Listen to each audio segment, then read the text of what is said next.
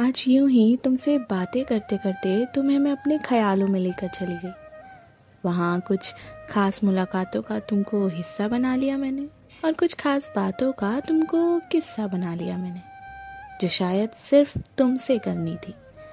और उन्हीं कुछ बातों से वो मुलाकातें हमें पूरी करनी थी।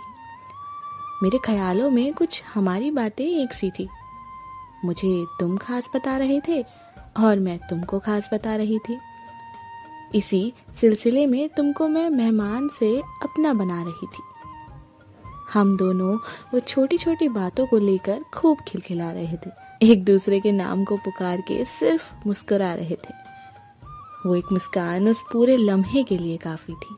और हमारी बातें हमारी बातें उस लम्हे के लिए ज़रा सी थी।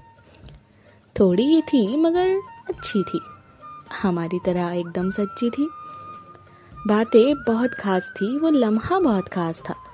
जब तुम्हारा होना मेरे पास था, वो तुम्हारा मेरे ख्यालों में आना खास था।